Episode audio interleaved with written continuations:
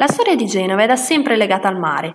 Ecco il motivo per cui il cuore pulsante di oggi è il Porto Antico, la zona del centro storico che si affaccia sul mare. Da quasi 30 anni questa zona marittima è stata restaurata e rinnovata sotto la direzione dell'architetto Renzo Piano. Attualmente il Porto Antico è un luogo di aggregazione e divertimento dove si concentrano le principali attrazioni turistiche di cultura, shopping, spettacoli, ristorazione e nautica. Ecco le attrazioni da non perdere al Porto Antico. L'acquario di Genova, con oltre 70 ecosistemi e circa 12.000 esemplari di 600 specie provenienti da tutti i mari del mondo, è l'acquario più grande d'Italia.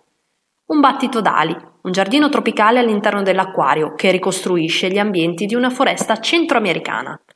La biosfera, impianto progettato da Renzo Piano, è stata ricreata una foresta pluviale con flora e fauna tipiche, un delicatissimo ecosistema minacciato dallo sfruttamento dell'uomo l'ascensore panoramico Bigo, che sale a 40 metri di altezza sopra il mare e che ruotando regala uno splendido panorama a 360 gradi sul porto e sulla città di Genova, grazie alle sue grandi vetrate.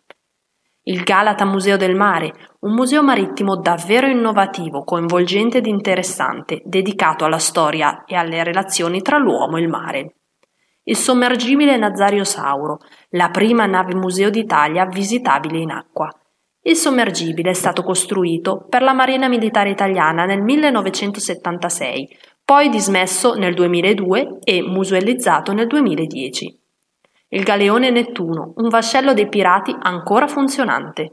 La nave, costruita nel 1986 in Tunisia, nasce come set cinematografico per il film Pirati di Roman Polanski, che poi viene trasferita al porto antico di Genova.